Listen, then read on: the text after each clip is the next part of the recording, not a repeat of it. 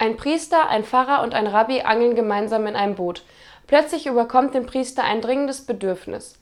Er geht raus aus dem Boot, läuft über das Wasser zur Toilette und wieder zurück.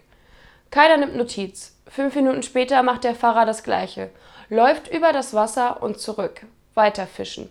Der Rabbi denkt sich, pff, was die können, das kann ich auch. Doch platsch, nachdem die beiden anderen den Rabbi aus dem Wasser gefischt haben, unterhalten sie sich. Priester, wir hätten ihm sagen sollen, wo die Steine liegen. Darauf der Pfarrer, welche Steine?